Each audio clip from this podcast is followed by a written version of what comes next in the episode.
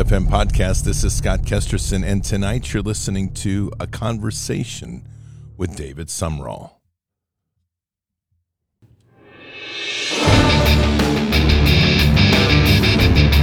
This war is real. Fighting is everything.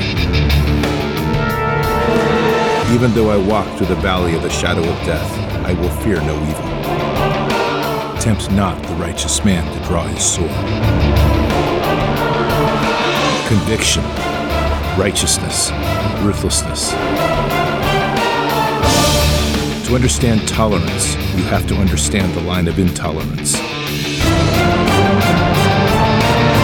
War is the teacher, soldiers are the students. They become the bards of war. Good evening, Patriots. And tonight is Thursday, October 13th in the year 2022. Every time I think that we're going to hit the peak of crazy, something else comes up. And I'm telling you, it just keeps happening. I just, I haven't seen it yet, but I guess there's now a transcript floating around out there of a dinner describing a dinner with our favorite Queen of the Dark Lords, HRC, having dinner, munching on the brains of, and I'll let you fill in the blank. I think you know where I'm going because it sure as heck isn't monkeys. I'll tell you that right now. In unbelievable. I mean, this is the sort of stuff that the world's not ready for, but it's here. All right, Patriots. Mike Lindell sent 20,000 pillows down to Florida.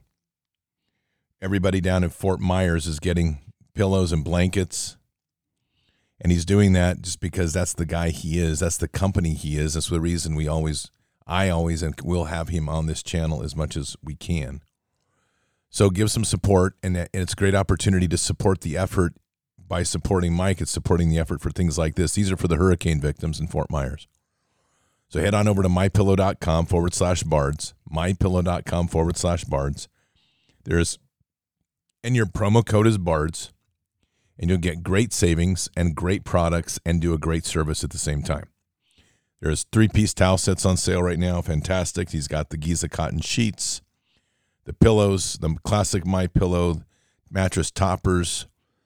You got mattress covers, you've got duvets, you have comforters, you have mattresses, and great flip, slippers and everything else you need for your bedroom and your morning wake up. It's fantastic.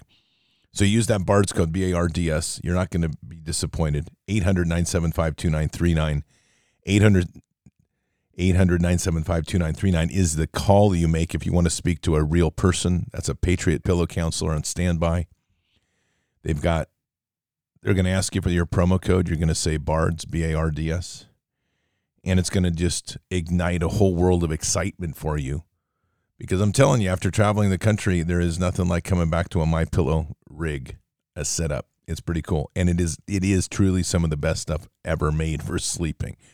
So check it out, mypillow.com. And if you've already bought pillows and sheets and all this, this is a great time to start buying gifts. And if you if you're building a bunker and you've got your 10,000 cans of tuna, you're going to want a good mattress and sheets and blankets and pillows to sleep on because tuna gets old, but sleep is refreshing. So do that too. So there you go. So check it out, mypillow.com forward slash bards, promo code bards. All right. So tonight we have David Sumrall on. And David is he is the head of stophate.com. It's great play, great efforts that they're doing. He's also the one who worked to get he's got two films out on January 6th. And one of them is Bloody Hill, which he worked on with Juan oh Saban. These are good films, and they're available on his website. You can go over and check them out. I would encourage you to check them out.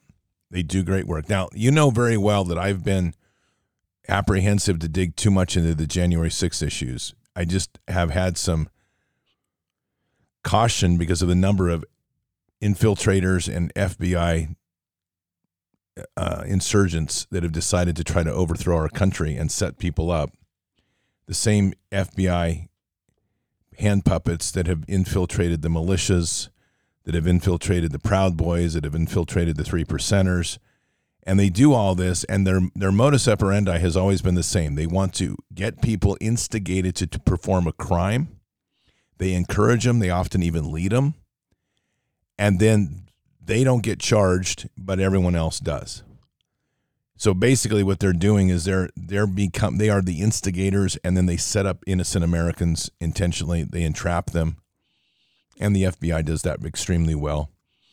And that's the whole concept of how they've kept America under fear because they're always involved somehow. And, and by the way, here's a little side note. And um, to my understanding of my research to this point, and I have to continue this research, but there were four FBI agents killed in Waco. And the interesting thing is, as just happened to be the same four FBI agents that were supposed to testify against the Clintons. So you can kind of see the level of this mafioso tactics, and it's pretty ugly. And this is um, more of what more of the same stuff that we've been seeing. Also, just as a footnote, and I I'll see if I can find it again and get it up on our Telegram room, Bards FM family room. There is there was some footage just recently released that somebody filmed on a VHS JVC VHS of the 9 11 attack. It was footage that was not confiscated. And here's what's absolutely amazing, and it's raw footage. There's no plane. Isn't that something? No plane. Hmm, isn't that interesting? No plane. So I wonder what happened there. Like maybe somebody painted nanothermite in there and detonated it and kind of blew the building up so they could collect the insurance money, something like that. Yep, isn't that something? So you're starting to see the depth of the corruption. And remember, everything is a movie. If you haven't seen the latest garbage from Zelensky, they're they're literally doing holograms of him and then putting him in using green screen holograms and then installing him in different places to make it look dramatic. And when the interview that the interview of the guys doing the thing, they're even clear about it. They're like, well, we need to create an emotive effect for him. In other words, we need to lie to people to get them to believe that the Ukraine war is actually something we should do. It's crazy. It's crazy. And in other news, just so I highlight it, I really need to stress this point. Tulsi Gabbard was elected, nominated to the World Economic Forum's Junior Leader Group in 2015. Today, she responded to a tweet and said that they had used her photo and she didn't know about it. I, you know, this I keep telling you, these people are lying. And if you're going to start believing their lies and start believing like she's coming over to stump for a Republican and suddenly has found the light or something, people, please don't be so fooled. This was a whole move. It's controlled opposition, and it's just completely got the Patriots, half the Patriots, like, I don't know what it is. I don't know if it's because they they like the way a guy looks in a bikini. I don't know what that is, but it's something, and it's ridiculous. So let's you know, keep your focus on where it is. And that is what they're trying to do is keep you off base and keep you confused. Obviously, they, they went after Alex Jones for a billion dollars or some ridiculous amount to try to shut him down. They're going to do that eventually, probably to everybody if they get their way. They don't want any information out. And they're coming after people repeatedly to try to shut them down, to try to put fear, to try to prevent the truth from being put out. And so that was that's just something to keep in mind. We've just got a lot of crazy right now going around. And of course, then this is the best one of the day that they the January 6th committee called President Trump and I like this next part the 74 million MAGA voters a clear and present danger. In other words, let me translate that to real language. The January 6th committee has determined that they need to treat one third of the American population, including President Trump, as domestic terrorists, round them up, and incarcerate them or terminate their life. That is what they have just said, just so you're clear. And that's that's just how they are playing. This these people are out of their mind. They're in sheer panic mode, but that doesn't mean they don't have power. Now, in the last little bit here before we jump into the interview, I'm just going to give you one of these like here's where I think things could go crazy moments. And uh, I'll, I'll, give it to you now so you can process this because you're going to hear about how bad January 6th is tonight. And it's a really good interview. And it really has changed my perspective on January 6th. But they have they've issued a subpoena now or agreed to issue a subpoena to President Trump. Do not be surprised if they wait till after the elections to arrest him, after they rig the elections and then don't be surprised if they charge him with high treason. By the way, high treason carries the penalty of death. I'm telling you, these people are out of their damn mind, and they're going to do anything in their desperate attempts to try to stop this. So, our big issue here in the 74 million clear and present danger MAGA voters, Tom Clancy would be so proud and I'd be proud. I should get a shirt. I think we're going to have to talk to our shirt t-shirt guy. We need clear and present danger. I love Jesus. That's what it needs right there. So if we even have elections, by the way, I'm not even sure they're going to have them. But if we do have elections, then um, we're going to we'll have to have our t-shirts that says clear and present danger. I love Jesus. But we got to keep that focus all the way through here. And really seriously, our eyes have to be on Jesus. We have to keep our relationship in God. This is our responsibility here to keep our faith enormously strong and to extend that to others because what they want more than anything is to provoke these 74 million MAGA clear and present danger voters into violence so they can justify martial law, roundups, and everything else. That's what their hope is. And there'd be nothing better than to see 74 million people on their knees praying to God, repenting, and saying, Father, give us mercy in this nation, and we turn back to you. That would be awesome. And boy, oh boy, would that be cool. All right, Patriots. So we are going to listen to what I think is an awesome interview. And it is a great discussion about where about an incident that I just haven't talked a lot about. And like I said, a lot of that is I've just had my suspicions. But David provides a great insight today into what has gone on in January 6th and what's going on inside the prisons. It's eye opening. I think you'll really enjoy it. So here we go. Patriots, today I've got an, an exciting guest and somebody I have so much respect for. And this is David Sumrall, whose ministry is Stop Hate. And that's stophate.com. I'm telling you, he's been doing this for years, we're going to get into all of this. And it's absolutely what we all need to hear a lot more of. And he's got an amazing heart and a dedication to fighting this enemy that we're dealing with at so many levels and bringing people together. David, nice to have you on, man. How are you doing? I am doing as wonderful as possible, man. I really am. It's good to be here. Absolutely. Well, let's start with a little bit background about yourself so people kind of get some context oh gosh, Carpenter, Christian, uh, hopefully not in that order. uh, you know, just a, a uh, regular kind of guy. I did start Stop Hate back in 1992.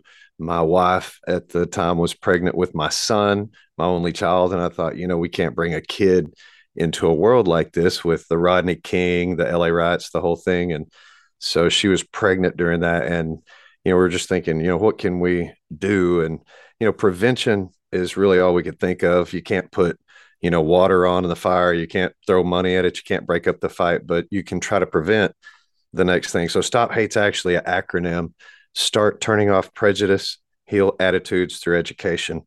And it's all about, you know, the commitment to not use hate as a first response, start the hard conversations, educate each other and and try to make the world a better place for our kids. I mean, I know it sounds cliche, but it's really what we're here to uh, try to do. No, it sounds more like kingdom work. I think that's really yeah. where we're at. I mean, it's. I had this great meeting recently with the vice president of the Navajo Nation, and one of the things I love about older cultures is that they really see the heart, where we really try to. We are been kind of conditioned to see the brain, if you will. And no, it's true. And um, you know, he made this comment because we were sitting there and he says, you know, I make time for business, but I make special time for kingdom work. And I just love that phrase. It just kind of grabbed me. And I'm like, you know, we all need to be doing that, right? Uh, we do. I have a shirt that says kingdom business. And one of my favorites because there is no question, there's no gray area. and you know, I, I don't know if I said it last time we were together, but I truly believe this that if we had, you know, spend as much time and dedication and focus on Jesus for the Trump era instead of on Trump, you know, the, the whole world would would be a different place, not just America. And that's that's where we have, you know, dropped the ball in so many ways. And I think we'll talk about the church as well and our responsibilities and, and obligations, but that's a big part of it to me. Amen, brother. I, I, I've been talking about this a lot in the fact that when we prayed for the president, we weren't praying for him. We were praying for him to fix us. It's true. Rather than we will pray to walk with you and bring Jesus into it. In fact, my big push lately is, and this was all put on my heart by God, we have to pray for him to be a repenting president in Jesus. And what that would do if a man like that was able to lead the nation in a repenting prayer. Whoa. Oh, yeah. Well, we're talking about writing history right there. But but are we trying to lean on Trump to save us right now from Biden and everything that's going on? Are we hoping that he comes back and saves us? Literally, that's what I hear people say. So where do we draw the line in worship? Because our God is a very jealous God, and and I do not you know want to fall into some because i'm not a I'm, i don't worship men i don't own a trump shirt or a trump hat i voted for the guy you know, I get that he's a good leader, all these things, but we have to understand it's that time of how much do we put with him, how much do we, you know, put with our church, with our God, with our ministries, because we all have one or we're supposed to.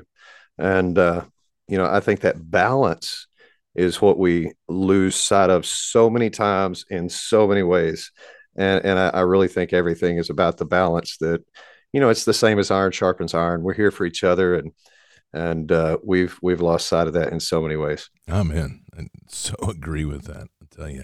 Let's talk a little bit about January sixth, and if you don't mind, I want to dig into this. You've had so much work in it. You did the film. Um, I think it was Bloody Hill. Is that correct? That's right. Second film. Second film. Okay. And so, what I really want to kind of dig into to start with, and, just just comes. I told you a little bit. I mean, I, I they threw me in jail for 20 days, long enough for me to get a glimpse as to a little bit of what goes on behind the walls, and there's a whole lot of Jesus in there. I'll tell you that right now. That's right. But um, one of the things that strikes me, and I haven't quite been able to sort this out, we keep getting these reports out of what's supposed to be like one of the worst lockdown. People are calling it the, uh, and Coey calls it the, the DC gulag. How are they getting cell phones in there? How are we they getting calls out like this with this lockdown and able to tell these stories?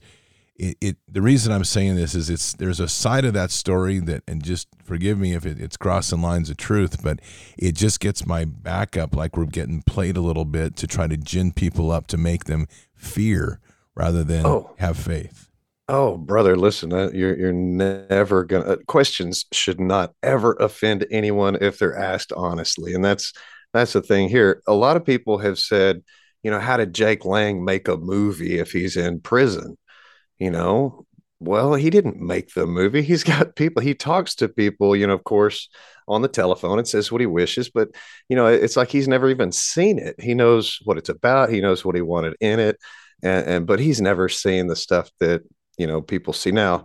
They do have tablets, they do have uh, phone visitation. So, if you have uh, 40 people trying to use two phones, it's difficult. But when you can get a phone call out. There are charges involved and recorded phone calls, you know, on and on. But, you know, you can talk to people outside. You can make phone calls um, unless you're on lockdown or in the hole or something like that. But there are, you know, conversations that you can have on the phone with people. And that's how they're, you know, not, not cell phones necessarily, but, you know, phone in the jail and it's recorded and, you know, all that. There's no privacy for, for argument's sake, but that's how the communication happens. And it's not consistent. You know if the guys are in trouble they stop that or they'll take their tablets away.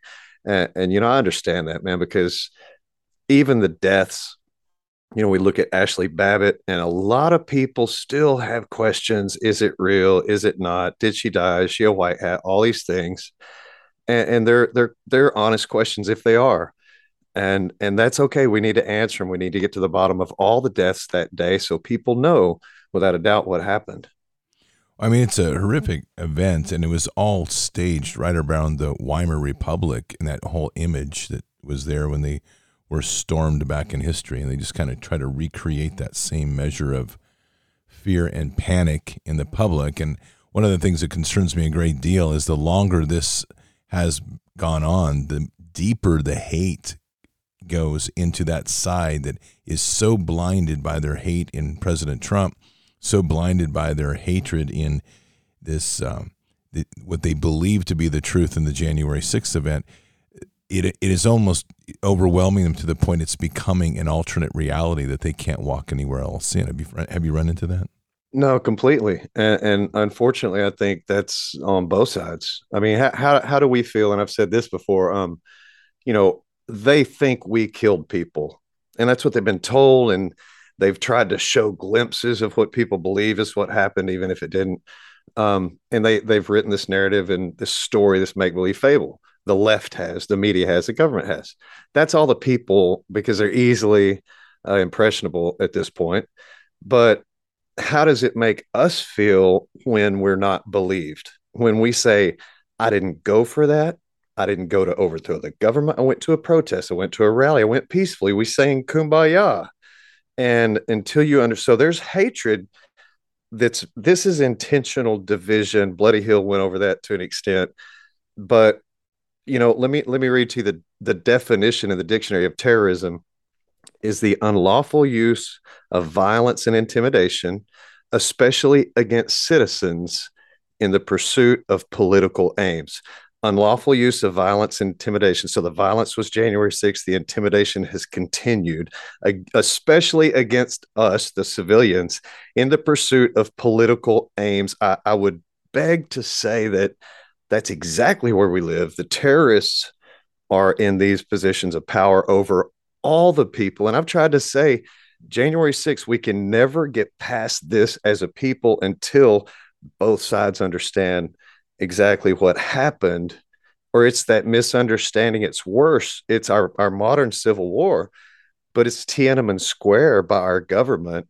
And I think the good thing about it is there's so much proof and evidence that that everyone, not only us, has found, but lots of people are digging this up and it won't take as long as 9-11 or jfk or waco or any of these other things to see the intentionality of the government the media the people at work here in the uniparty you know it's not just one side here so i think there's a lot to unpeel but i think it's happening a lot faster because of the modern day i mean we had a million cameras there that day so you know we're, we're having a lot of success with the evidence. And, uh, you know, that's an exciting thing for the people that are in jail for sure. No, no doubt. How many people do we have in there? Do you know? Uh, 900 and almost 90, 990 ish, 986, I think, last count the other day.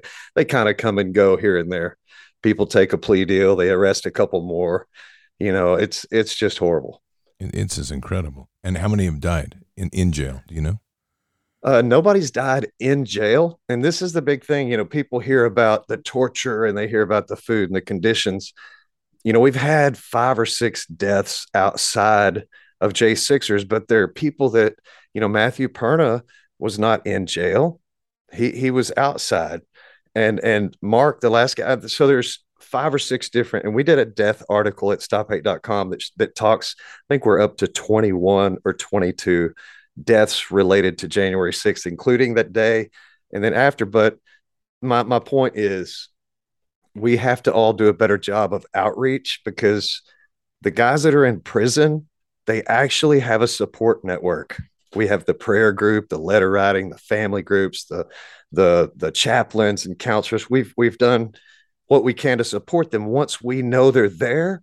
But these people that are still out are isolated and they're they're facing the entire weight of this government and they don't know what to do and it's a un, unsurmountable amount of pressure to try to deal with and and kind of compartmentalize that and and they you know we're seeing the re, the repercussions of that. And that's our government's fault. That's that terrorism that intimidation. And they will not stop. They want 2500 to 3000 more arrests. And that's where they're getting those Pearl Harbor numbers, those 9 11 numbers, because that's what they want. But this is worse than any of those because our own government did this to us inside job. It's not a foreign government. It's not a foreign power or a adversary. It's our own people did this to us. And I want to get into the lies about the deaths before we get out of here today. Let's dig in now, man. Let's just do this because I think it's really important. The I know that came up um, yesterday. I found it that the Department of Defense has been hiding one of the the guy I guess that shot Babbitt. Did you see that? Oh yeah, housed him. Housed him. I mean, this is we're we're having to come to grips with something as a nation that is our founding fathers knew was going to happen. Sadly, but people have not been able to digest this yet. That we have a government that has been taken over by a corporatocracy that has absolutely no interest in the people, only in its own power. It's pure tyranny. It's turned against the people. And in so doing, will do anything to secure its power. Well, it's it's really a lot worse than people think. And I, I hate to be the guy saying there is a monster under the bed and it's huge, but it is. And when you understand that the verbiage, you know, we know how much we've put emphasis on how important words are and words matter and we've seen them weaponized and flipped and turned and you know i always joke around and say i want to go back to when gay meant happy you know because it, doesn't anymore you know it means miserable mad hateful and, and those days are gone and we see all these words like uh, terrorist and stuff you know and domestic violent extremist is the big thing um, you know, hate crimes and racism didn't quite cut it. They tried to cut a swath through the population for division, and it didn't work until they modified their verbiage to domestic violent extremists. Now you notice they're using the FISA warrants. The F in FISA means foreign. Now that means not domestic for everyone. So that means they're not supposed to use these foreign things on citizens like this military force, like the FBI doing what they're doing. And somebody needs to really step up and call them out for that. And I hope that it's some kind of long game setup, you know, like Flynn with Trump, one of these things that exposes and, you know, people have to pay for it. But, you know, until then, our people are suffering in jail. And I don't see why no one is focusing more on the deaths from January 6th because they are easily provable. Here's the reason that I believe no one's case involves the murders from January 6th. So they're all trespass or 1512 or, you know, whatever, picketing, parading. Uh, none of it has to do with the, the murder. One's had to approach that. But I really think that that's where the the keys are. We put an article out uh, in January.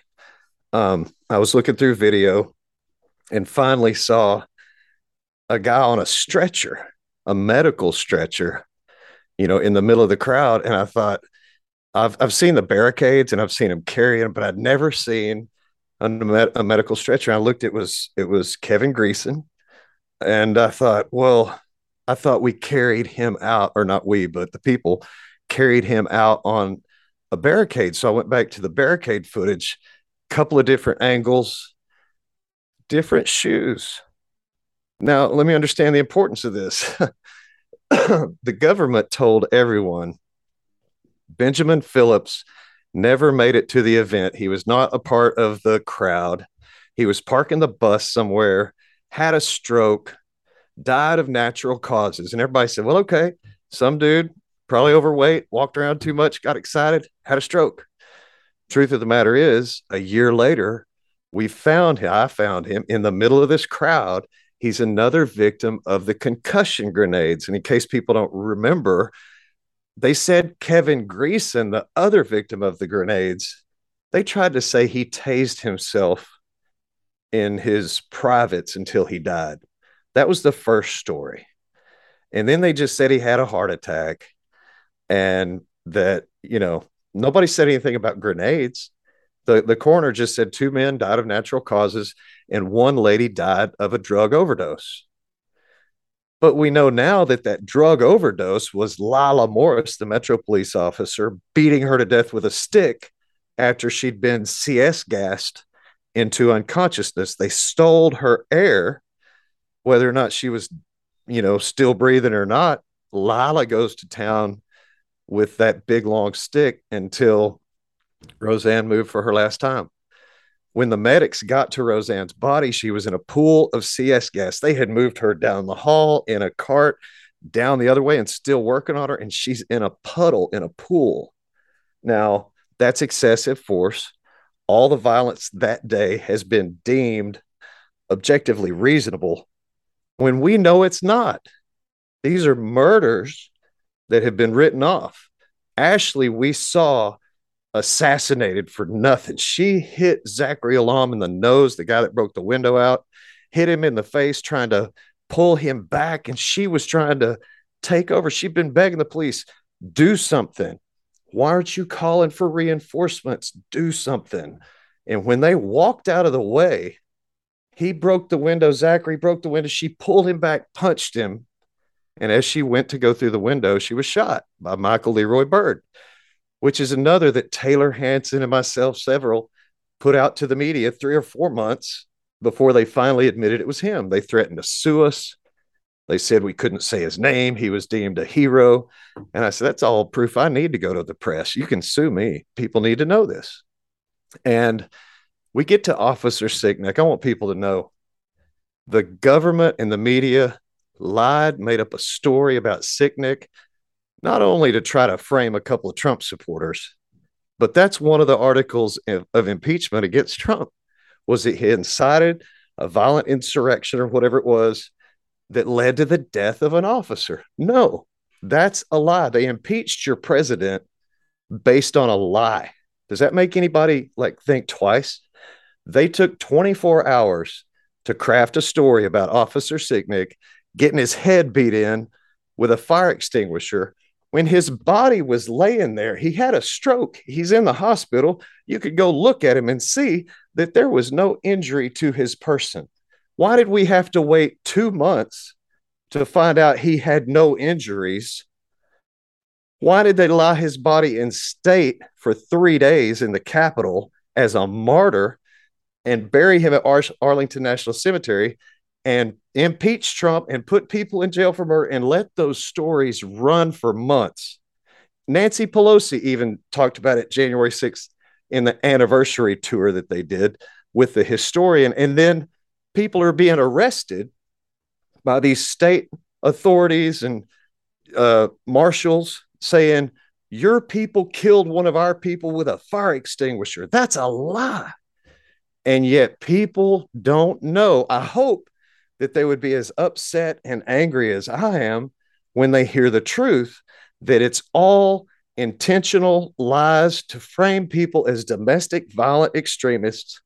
And brother, I'm telling you, when we came back from DC, because I was there, FBI has been to my house a handful of times. I hadn't gone to jail yet, but my employee, several, I've had three or four of the guys that work with Stop Hate that are facing charges, been to jail, going back maybe, we don't know. And, you know, my experience is to try to get ahead of this and get as much truth out so that if you do go away, at least they kind of know what happened. And nobody else is doing this with the deaths. I'm glad you did this, and I appreciate it because I know these are this is some pretty horrific things we're dealing with here, and it's a government that I've I've served our government. I didn't serve this government. Let me be clear, and I wouldn't. It's um, exactly. It's one of these principal things we say. I love my country, but we've got a tyrannical force running this government. That's right. And sadly, there's a lot of people that are just misguided, and they are in the agencies, the marshals, the FBI, military-industrial complex, and they are more interested really in executing the adrenaline of their job than they are in doing the right thing. Yeah. And, and that's a pretty sick statement to where we are. Yeah, I think half of them are, you know, hopped up thinking, hey, we're going to get to, you know, hurt somebody that possibly was involved with the death of a policeman. And, you know, they're always looking to push somebody handcuffed down the stairs in those situations. Can't blame them. I get it.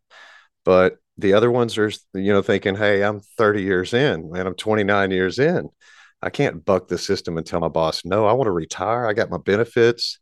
And, you know, I, I'm just trying to protect my family. And, you know, that's why we have pled from day one to, to these whistleblowers, these people that would step forward. I mean, I don't understand that the FBI, when they came to my house the second time, uh, well, actually, it was the fourth time, but the second time I talked to them, um, the, you know, I told them about the murders. Uh, I might have told them the first, no, it was the second time about the murders and who witnessed them. And, you know, to my knowledge, the FBI has never reported the murders as murders. I mean, there's a big difference of someone falling off a building and someone getting pushed off or thrown off or shoved off. So if you don't report that, you know, there's a there's a code for that. It's 18 US code subsection 4 that if you know of a felony and don't report it, you go to jail for 3 years. Well, there's senators, congressmen, FBI, judges, cops of all sizes, shapes and colors that know of murders that never reported them as murders including the J6 committee, the Capitol and Metro Police. There's a lot of people, and the four cops that accidentally killed themselves need to be thoroughly investigated. We'll leave that right there for now. But we see this time and time again the same player, Stephen D'Antuono, the field director of the FBI for J6, just moved from Whitmer, Whitmer's Michigan case before that.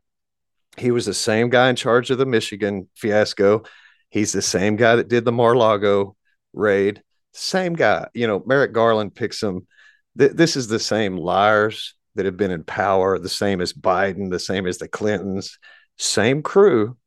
They haven't changed. They don't have our best interests at heart. And now they've turned it up to where they're actually trying to put people. This is the test. The J6ers, if they can put people in jail indefinitely as American citizens without due process, without charges, without trial, and keep them there, let's test the public and see if they say anything. That's kind of where we are. Uh huh. we are there, and it's it's not a yeah. good testimony to the nation right now. I'll be blunt. It no, really is not. No, are these a, guys able to be reached? Like when I say that, are you able to send them mail? Is there an is there ministry in that prison that's able to get to them and help them? What tell us a bit about that. Okay, so no ministry for them unless you want to read a Nation of Islam newspaper. No church services, no chaplains, no pastors because they're not not you know injected so that's the way that goes for them. And and you know as much as i hate it i understand that stance. I'm not going to get a shot just so i can see a preacher and tell them why i took the shot. That would be dumb. But at the same time no family visits. Now you got to understand 630 days 640 days 520 days you know 300 days. The all uh, literally that's as long as some of these guys have been in here. It's two years almost, people, and they haven't seen a family member since. So just go figure. No visitation, no nothing, because the family's not vaccinated, or they're not vaccinated, or it's due to COVID, or it's just a shutdown, or it's this or that. And it's totally unfair, and people don't know. So let me direct you to stophate.com slash J6. There's calls to action from letter writing to a prayer group. Uh, you can contact your senator, congressman, sign petitions. Um, there's lots of things to do. The Stop Hate Department of Defense has their individual give and goes. So you're you're donating straight to the people. You know, we don't touch the money. It's not my link. I collected their links, put them on one page so people can find them. And I suggest adopting the ones from your state first and and make sure you spread the love. A lot of these guys don't get much commissary money, and you really need about five hundred dollars a month in commissary just to eat. The prison food is not good. Let's just put it like that. So you live on, unfortunately, the salt and the sugar, you know, the ramen noodles and the honey buns, and you have to be able to get those things. So you know it's at least more more sanitary, I guess, more safe for you but that's where they are. So there's plenty of things to do at stophate.com slash J6. And you can support the families, the prisoners, the the prayers and letters are really important because they're they're low cost, but we could do high volume. And, and you know, I've I've tried to suggest, and of course it's hard, but if we had, you know, a, a lot of people send in letters. Wouldn't the jail get to a certain point to say, you know, we can't take this many letters and we're getting hundreds of thousands of letters. And, and what are we going to do? And then the public outrage when they start to try to throw those away, you know, and say, what are you doing? This is mail. Now it's a federal offense. What are you doing? You know, so there's things that we can overload for free and for low cost. You know, if we all prayed and, and got a 24 hour, seven day a week prayer chain behind these guys, man, you know, every night at nine o'clock, they sing the Star Spangled Banner the guys in prison still every day they've done it and every day they'll continue to R- richard bigo barnett started that and uh, you know then there's sing for freedom that everybody goes around their house at nine o'clock go out in your front yard and sing the the national anthem and record it and send the video and put hashtag sing for freedom and and send it around. i mean we can do things. Tie a yellow ribbon. We're trying to bring the the yellow ribbon campaign but guys we just have to do something to get involved. It's it's not enough to know. We have to be the people. And that's that's something we literally put on a wristband uh, a month or two ago we're we're passing about be the people. It, it sounds great we the people yeah a little classic little old school but what are you doing? You've got to be the people you've got to stand up you've got to be the people they talk about when when they look back and say these are the ones that that said enough is enough we want everything back. You've taken it it's like the devil stealing stealing stealing. Real quick man i know i've rambled a lot steal kill and destroy. Sound familiar? I mean that's the devil. That that he's here to steal kill and destroy. And, and on that day they stole the election they killed the people and they've destroyed their lives and their families ever since. I don't think that's a coincidence. No, and you know, I'll be very candid. I have not pushed this topic a lot on the channel, and a lot of it's been just trying to sort out, which you have done an amazing job here, between the FBI insurgents and and uh, instigators and the January 6th issue. And unfortunately, I think I don't think I'm in a minority. No. We we have there's so many people that the that they put in there to instigate this. Sure. I had somebody come up to me um, just this last weekend and say, "Hi, I can introduce you to Proud Boys," and one of the chapters on the West Coast. And I said, "No." I yeah. said, "I will not." And yeah. I said, "Why?" I said, "Because." The infiltration right now with the FBI, which I happen to know, is so deep in these groups. I want nothing to do with it. Yeah. And unfortunately, that's a reality that we're trying to sort through in the midst of all this of who's who and what you're really providing here, uh, David, and I really appreciate it, is some real visceral reality of what's going on with these guys in jail, and and we'll definitely push it a lot more. I will, and I'll get the Bards Nation to mobilize on this in as much in many ways as we can. Listen, I I can't thank you enough for that. And here's my whole thing, people: you don't have to agree with anything that happened or the motivations or the good guys or the bad guys from the day because we know there were both. But just understand that that they are not getting due process and and and no one should have to suffer through that the, especially the way they're they're doing a lot of people call them prisoners of war and i appreciate that but to be honest they're hostages because prisoners have rights these guys don't and and that's a big difference i mean we've had them beaten in there until they've lost vision in their eye shoulders, uh, you know, out of circuit. Uh, it's just never ending. So, so just understand that even if you don't understand what happened, because we told people when we got back, or I did, they're coming for you next. And they said, we didn't go to, to DC. We didn't act a fool. We didn't make us look bad like y'all did. Y'all shouldn't have done that. Y'all shouldn't have done that. And I'm thinking, y'all shouldn't have done what? Nobody knew there was even a, a march to the Capitol until Trump said during his speech, Hey, we're going to go down to the Capitol after this. Now, there were some speeches set up around there and stuff that some people knew about, but by and large, most people didn't. When Trump said, Come hear me speak, they weren't coming to hear Ali Alexander and all those guys, Alex Jones. They were coming to hear Trump. So when Trump said, We're going down to the Capitol, people are like, Oh, cool. Let's take a walk. It's it's 40 minutes. You know, let's let's take off. So that's the difference. But they went to their school board meetings and said, We don't like CRT. And then the FBI bangs on their door. And I'm saying, I told you. It's just anyone who speaks out against the government, against the system. And these guys were the election auditors, the originals.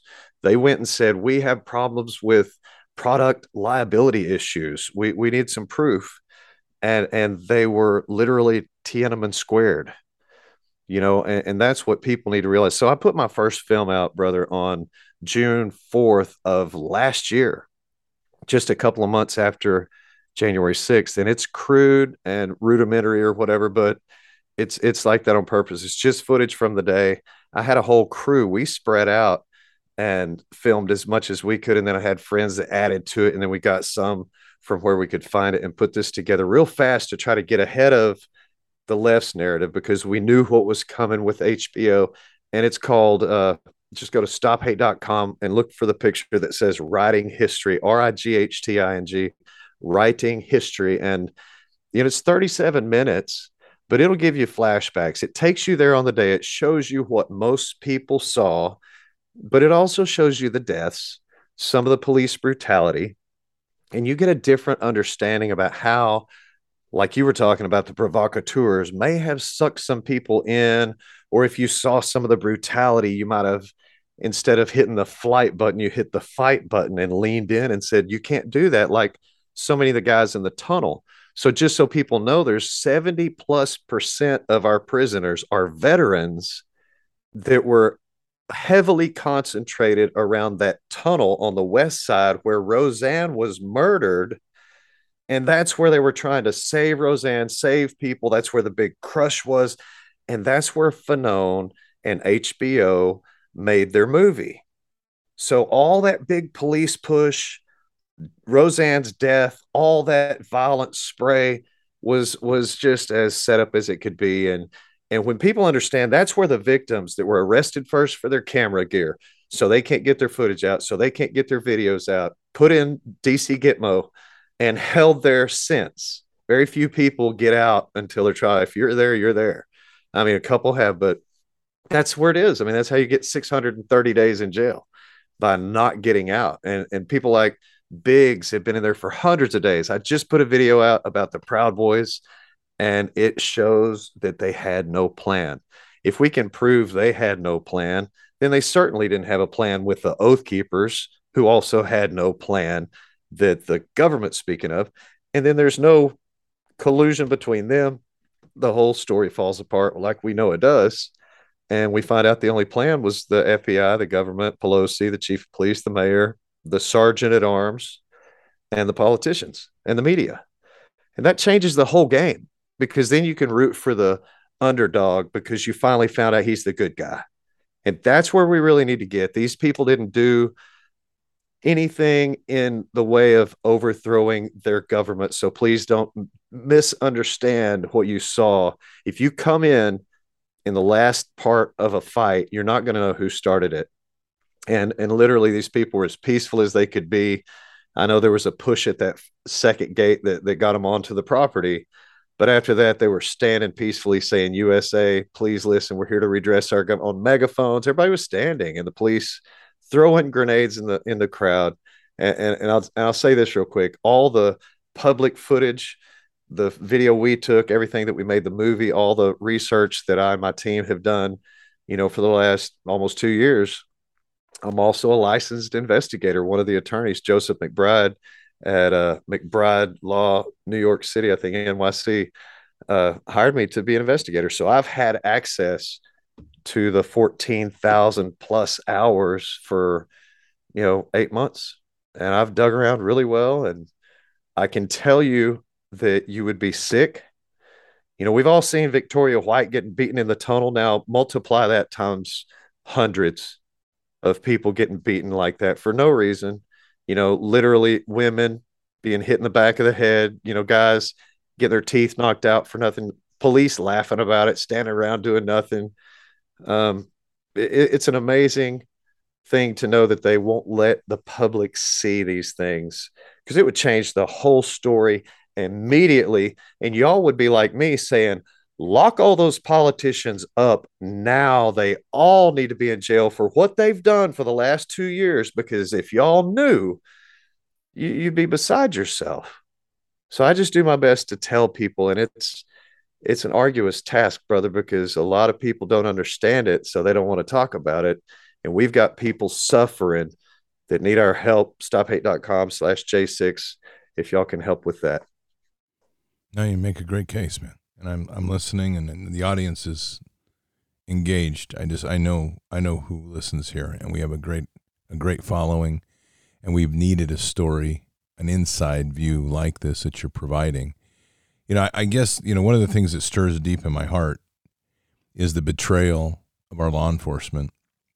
And unfortunately, that reflects on every single person wearing a uniform because we've just seen too much of this over the last two years of the power gets to their head, the enforcing of illegal rules that ultimately culminates into a you know into these sorts of events like this where when they get together the group think kicks in and the adrenaline kicks in and they just love using violence and force. Yes which definitely feeds this counter narrative which i'm not entirely for but we definitely have to do some recalibrating which is defund the police right you know there's uh, I would say defund the Capitol and the Metro Police real quick. You can't do much worse than they have. And you know, we spoke earlier. I did about intentionality. You know, the the intent to do something like this. You've got to look at that one officer girl that they took to the Super Bowl and celebrated.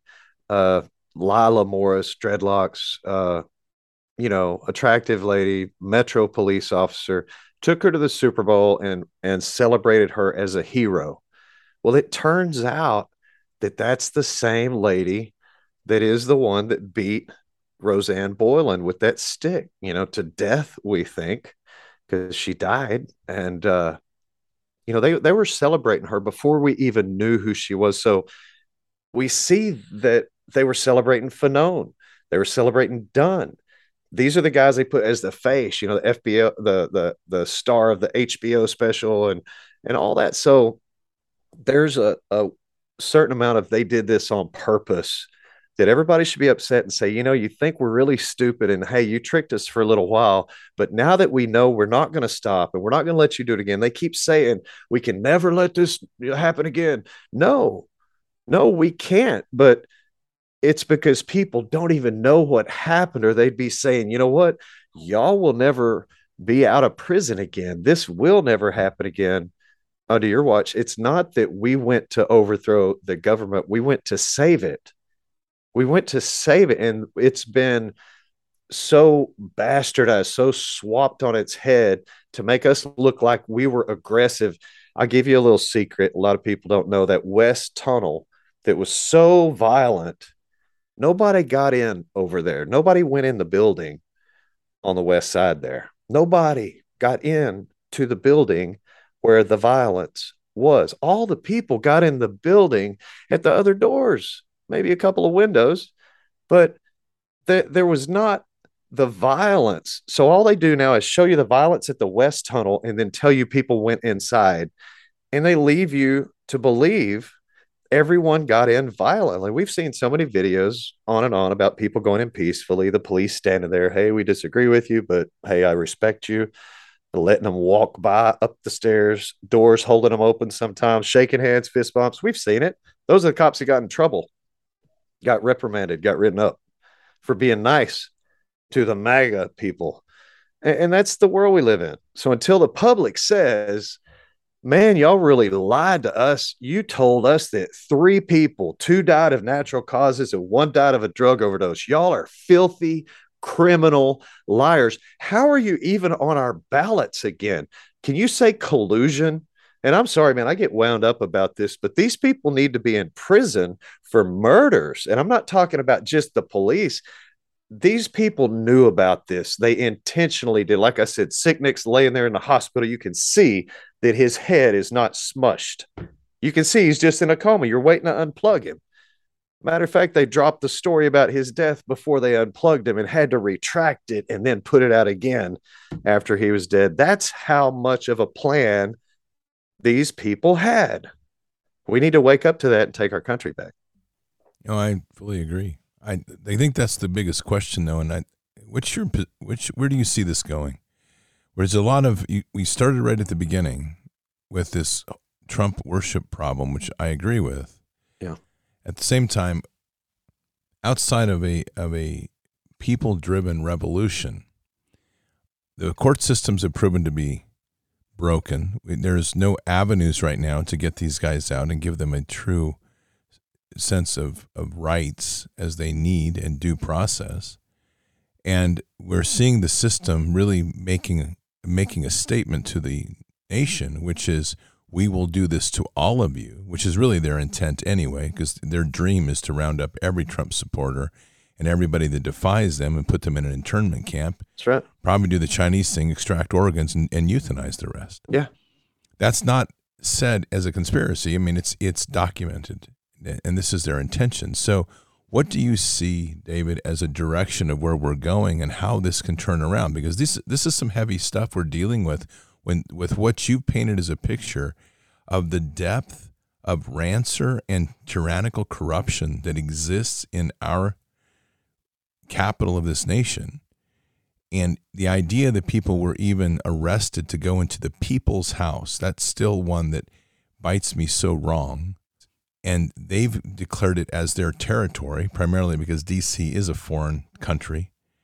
And we have such little discussion about this. I, I realize President Trump's come out and made some comments, but if we take it on the aggregate whole, the main, the most massive influencers of this country have not been pushing this as much as they could or should, in my opinion. No, and that's where we we scream. I got in a lot of trouble the first couple of months saying, "Why won't y'all help us? What? Why, why is everybody so quiet?" And literally, I think Trump got it right at his first inauguration when he said he's given power back to the people, and it's up to us guys. I, I can't see anyone swinging into the rescue for us, and I think we've got two, you know, major major battles to fight on this front right now, and one is in, de- in defense of our people, you know, of course, to support them, you know, financially and in prayer and, and in every way that we can. But they really desperately need, you know, a change of venue. They're never going to get a fair trial in DC.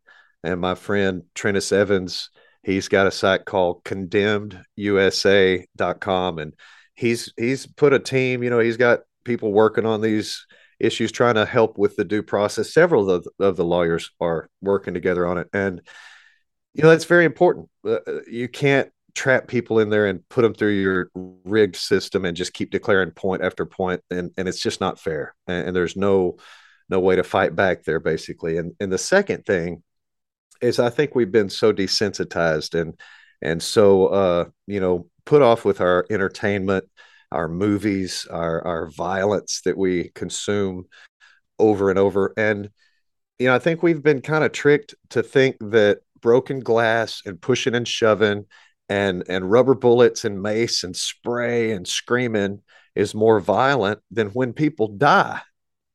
And and I really think that's sad that the government told these people when their family members died that you know that Trump was responsible for it and they said, "Well, you know that that's horrible. How could he do such a thing to us?" And and then they said, "Well, we need to get the body back." And they said, "Well, it'll be eight or nine thousand dollars." They said, well, "We can't afford that." Well, we can cremate them for a couple of hundred bucks. Well, that's what we'll have to do. Well, there goes your evidence. So I think when we step back as a nation and say, wow, you know, they shouldn't have done that, it made us look bad. They broke glass. They pushed through that barricade. They were all walking up the stairs and they were not in order. Some people were carrying pencils, whatever. But then you weigh that against the lies that you were told about the murders. Now, here's what I think we need to do is send notices to, uh, you know, every Congress, Senate, FBI judge, prosecutor, def- everybody that we can think of, sheriffs, and, and send affidavits and the statements and the five death article. And we've done the homework. We've got the witnesses and the videos to corroborate all five deaths, all five, the four that day and the one the next day.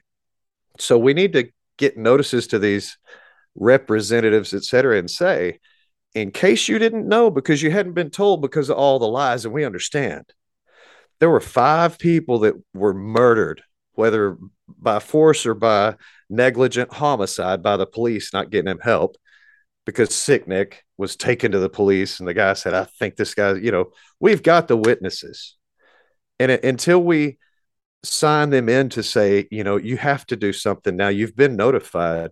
Because, like I said, they can go to jail if they don't report the murders. And, and the people at some point are going to have to say, it's not acceptable.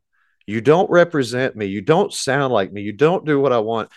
And it's like our children, we have to cut them off from their finances and we have to get them out of their room or their office. I'll tell you, January 6th was just like Clue. It was Nancy Pelosi, you know, with her gavel in the Senate. And and I'm just telling you, it's that simple. But when they are the ones in control of the game board, nobody knows who the players are. It's all bait and switch. They had everybody on the Q shaman thinking he was some kind of mastermind. You know, uh, it, it's ridiculous to see the J6 committee is about to do another thing. We we destroy their evidence every time. Please pay attention to that. We'll we'll put more stories. But check out those Proud Boy videos. We've got them saying that they don't have a plan to go inside. They don't have plans to do anything until that evening from the leadership of the Proud Boys. And that's on video. That's not made up. That's from January 6th. And yet they're holding them like they had some massive plan, and it's not true. Proud Boys have really never really done anything, you know, wrong on purpose, intentionally like gone and broken or vandalized or or stolen or beat people up that that didn't attack somebody first. I'll put it to you that way. But it's amazing to see what the public does and doesn't know and what they don't want to know. And I understand that. But it's time that we activate, get in the know, do our own research. Don't trust me. All the research is there at stophate.com and then some. And and you know, educate yourself. That's what the Bible tells us to do. We're supposed to be well proven and and know these things and and uh, I just put it on people to go and see something and challenge yourself to to get outside of your comfort zone because there's so many people right now that are forced outside of theirs and they did that for you and they're suffering for you and and they need you so that's it you know last night on the late show which is fishers of men i read luke 35 on a bit and it's important reference to here, which is it reads now as Jesus was approaching Jericho, a man who was blind was sitting by the road and begging. But when he heard a crowd going by, he began inquiring what this was. They told him that Jesus of Nazareth was passing by, and he called out, saying, Jesus, son of David, have mercy on me. And those who led by were sternly telling him to be quiet. That whole passage, which leads to his receiving sight back. And then at the end, of course, they all praise God, which would not have happened had he not had the courage to reach out to Christ and believe. There's a lot to this time, which we really have to understand that our role in what I have really recently been pushing the term we need the dread champions of righteousness and we need those that are willing to stand up and speak loud. President Trump told us that very explicitly on January 3rd in front of Mount Rushmore in South Dakota. And where, where he stood there is he said, It's now time for you to stand up and be heard. And I just, I think this has become, and to a large degree, the way that we have been conditioned as a society by a weak pulpit. I think that that place has been very much lost in our hearts of what it is to be a true patriot. Yeah. as he stood there before in Mount Rushmore, and he told us that, I, I think the, the innate response was, Yes, Mr. President, now how are you going to fix this for us?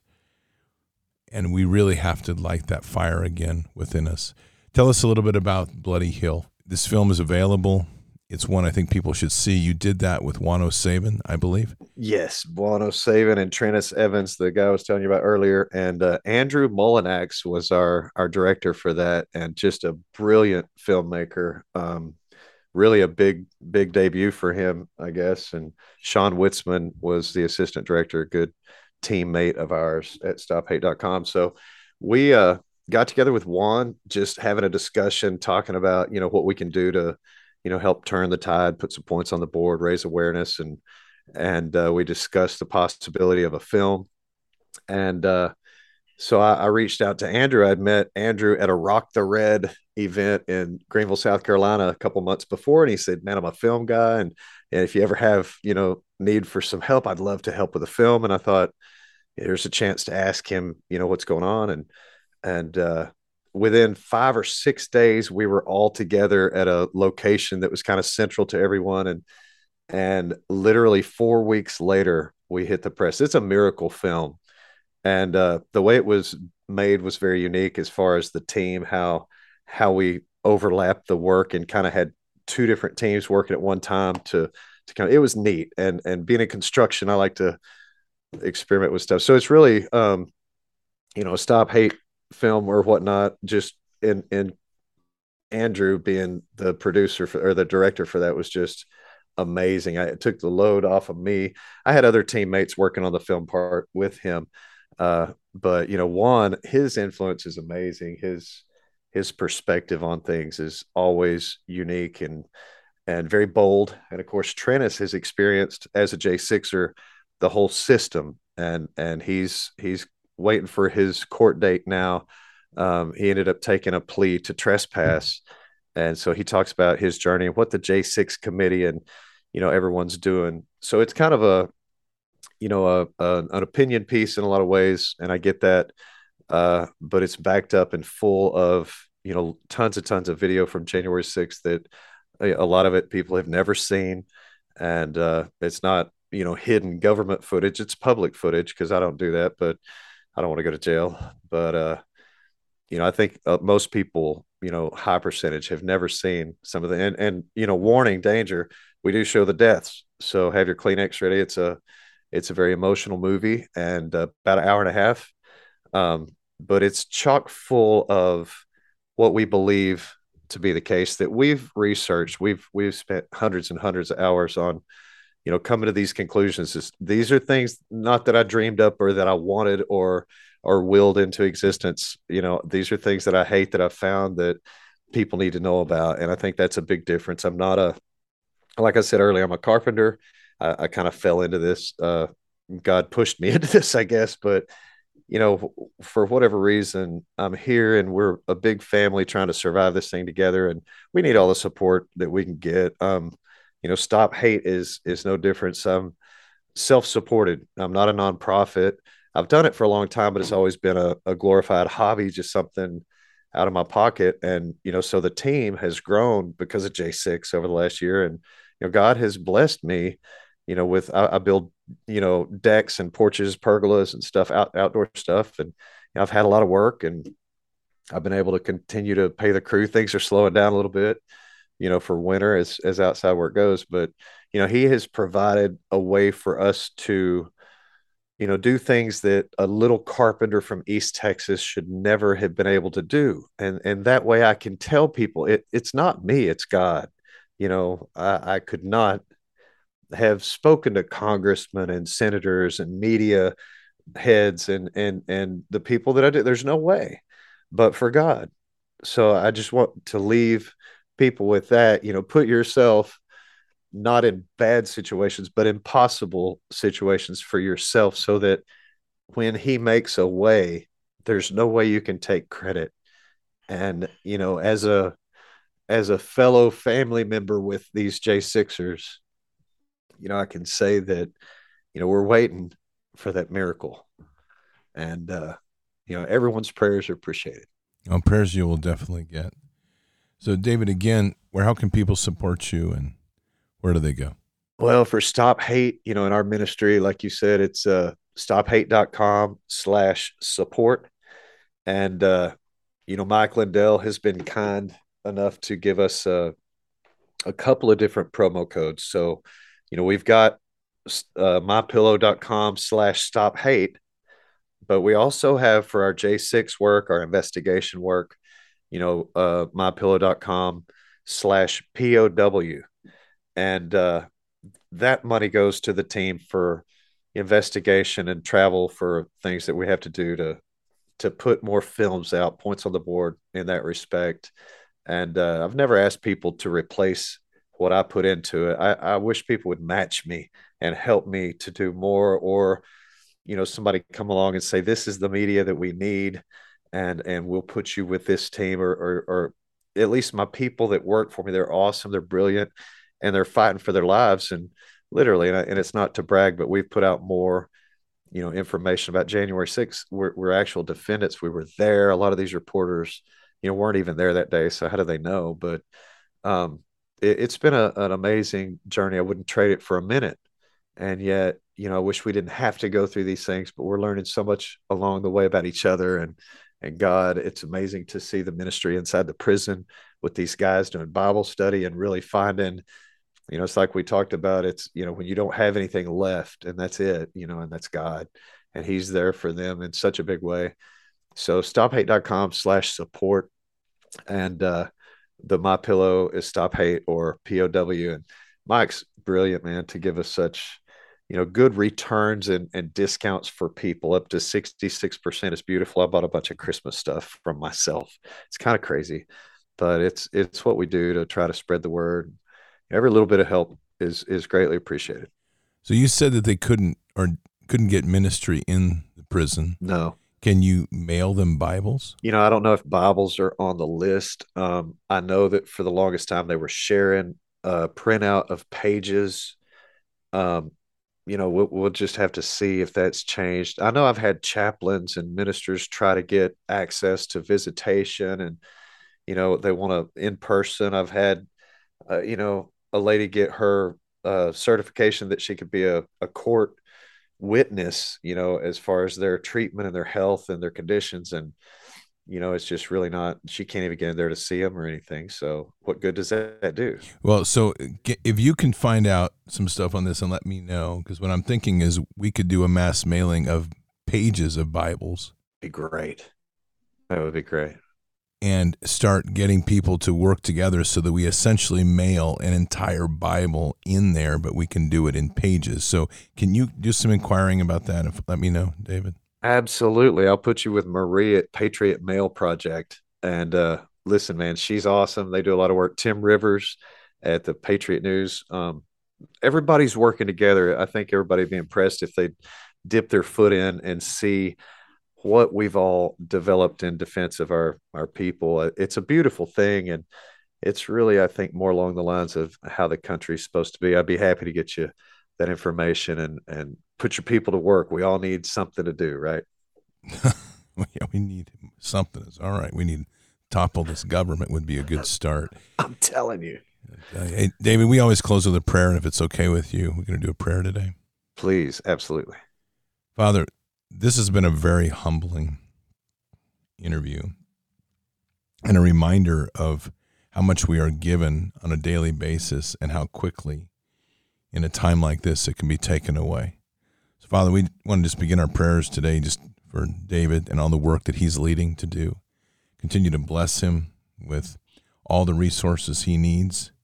Bless him as you can bless all an unlimited amount of resources to come down upon him and to and his team to continue their work in exposing the lies and revealing the truth to the world.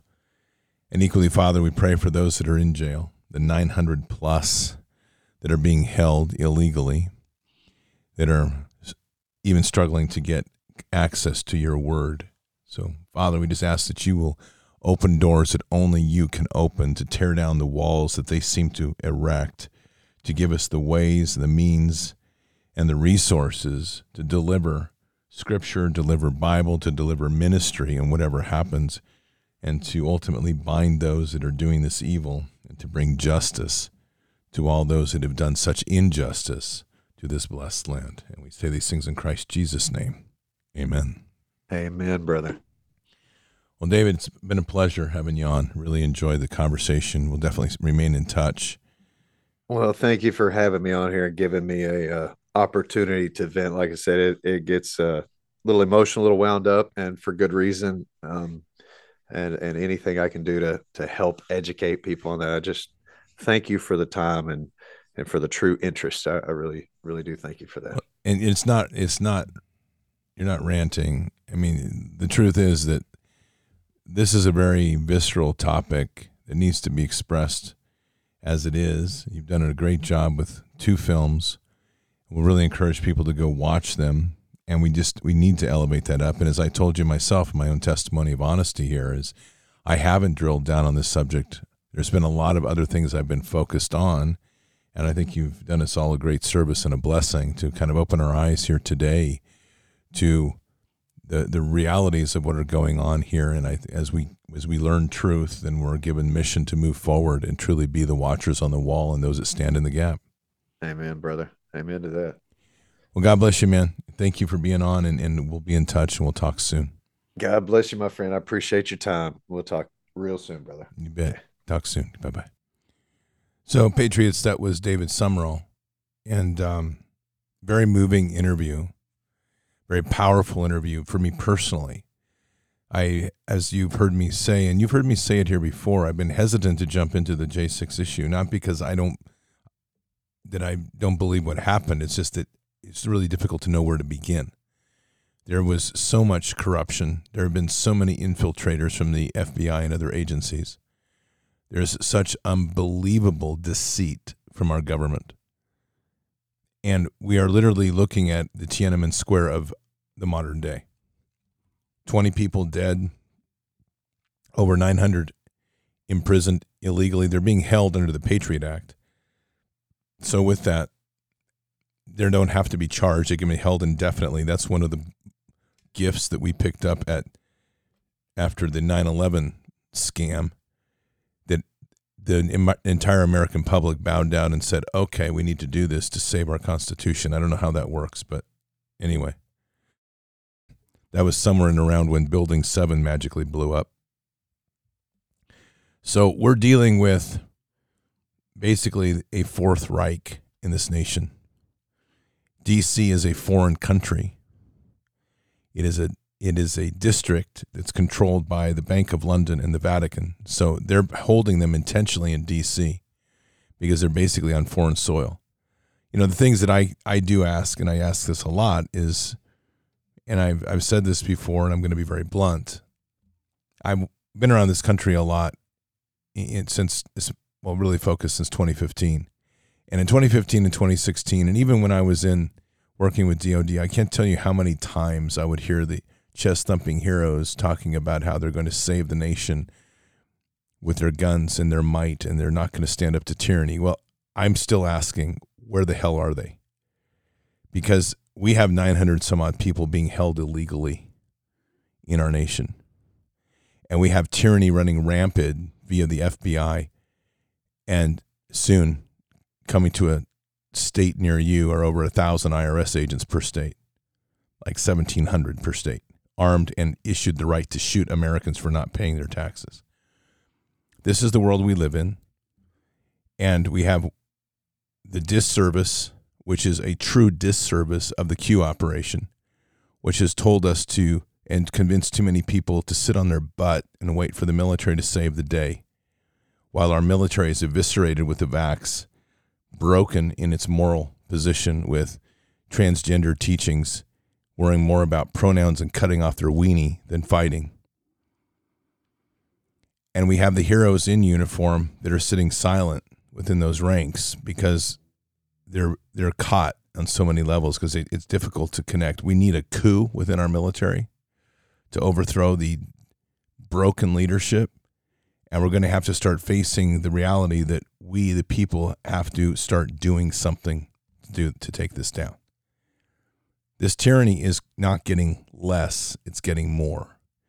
And in the same time, we're being fed this constant line of chicken soup that we're supposed to fix everything through the elections in 2022 in November. It's complete BS. The you're not voting out the prison guards that are beating the hell out of people in jail. You're not voting out the head of Capitol Police that led those people to destroy them and kill them on sight. You're not voting out the true criminals behind the scene, and you're not holding accountable every member of Congress that knows that this is a, an illegal act. So you need to start processing that and understanding the state that we're in because We've come to a point right now in our nation that the first and only place we can begin this fight and must begin this fight, and we say this as a mighty warrior, is on our knees repenting to God with eyes on Jesus And from there, as God leads us, as He led Joshua, as He led Gideon, as He led David, we will know what to do. Listen to where God leads us, go where He points us, be fearless where we go. So, thanks for being with us tonight. I'll see you in a little while. Keep your head up and your eyes forward. Never bow to evil. Never relent. Always press into the fight. God is with us. He'll never forsake us. And more than ever right now, we have to pray to listen. In, in the end, God always wins. But we are here in this time, in this place, for just such a time as this. We're at war. So walk boldly and fearlessly with Christ. Occupy the land. Expand the kingdom. Subdue the enemy. Mission forward. Patriots, I'll see you tonight for Fishers of Men. Until then or until the next time, God bless and out for now. We shall pay any price, bear any burden, meet any hardship, support any friend, oppose any foe to assure the survival and the success of liberty.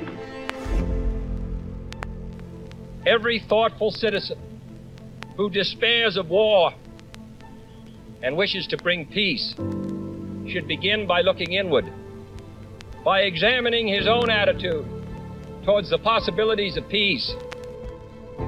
Too many of us think it is impossible. Too many think it is unreal.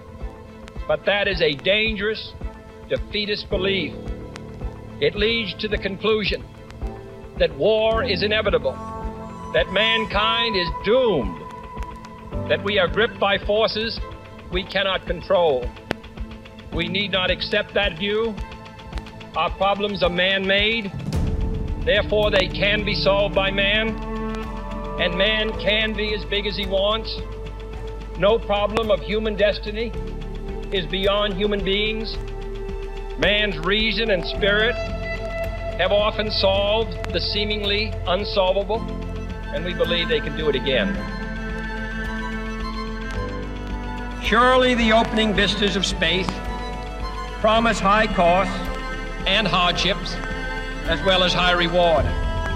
So it is not surprising that some would have us stay where we are a little longer, to rest, to wait. But this city of Houston, this state of Texas, this country of the United States was not built by those who waited and rested and wished to look behind them. This country was conquered by those who move forward, and so will space. We choose to go to the moon in this decade and do the other thing, not because they are easy, but because they are hard. Because that challenge is one that we're willing to accept. The energy, the faith, the devotion which we bring to this endeavor will light our country and all who serve it. And so, my fellow Americans, ask not what your country can do for you, ask what you can do for your country.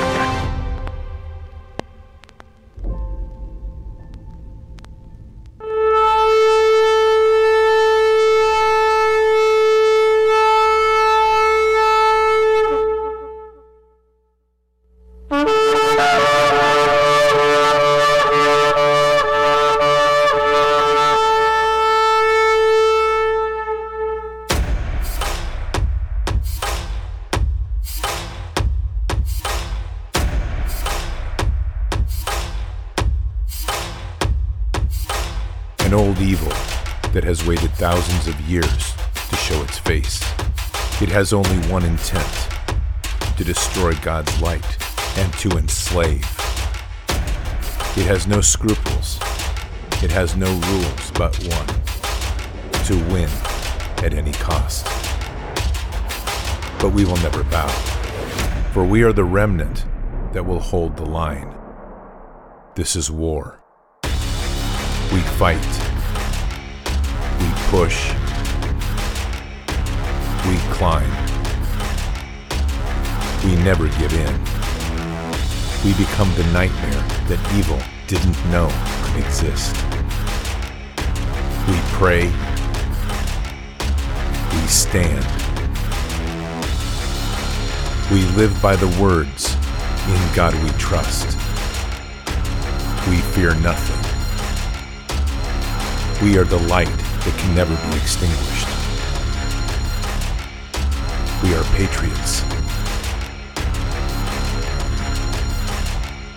We are the digital army that will help deliver God's wrath.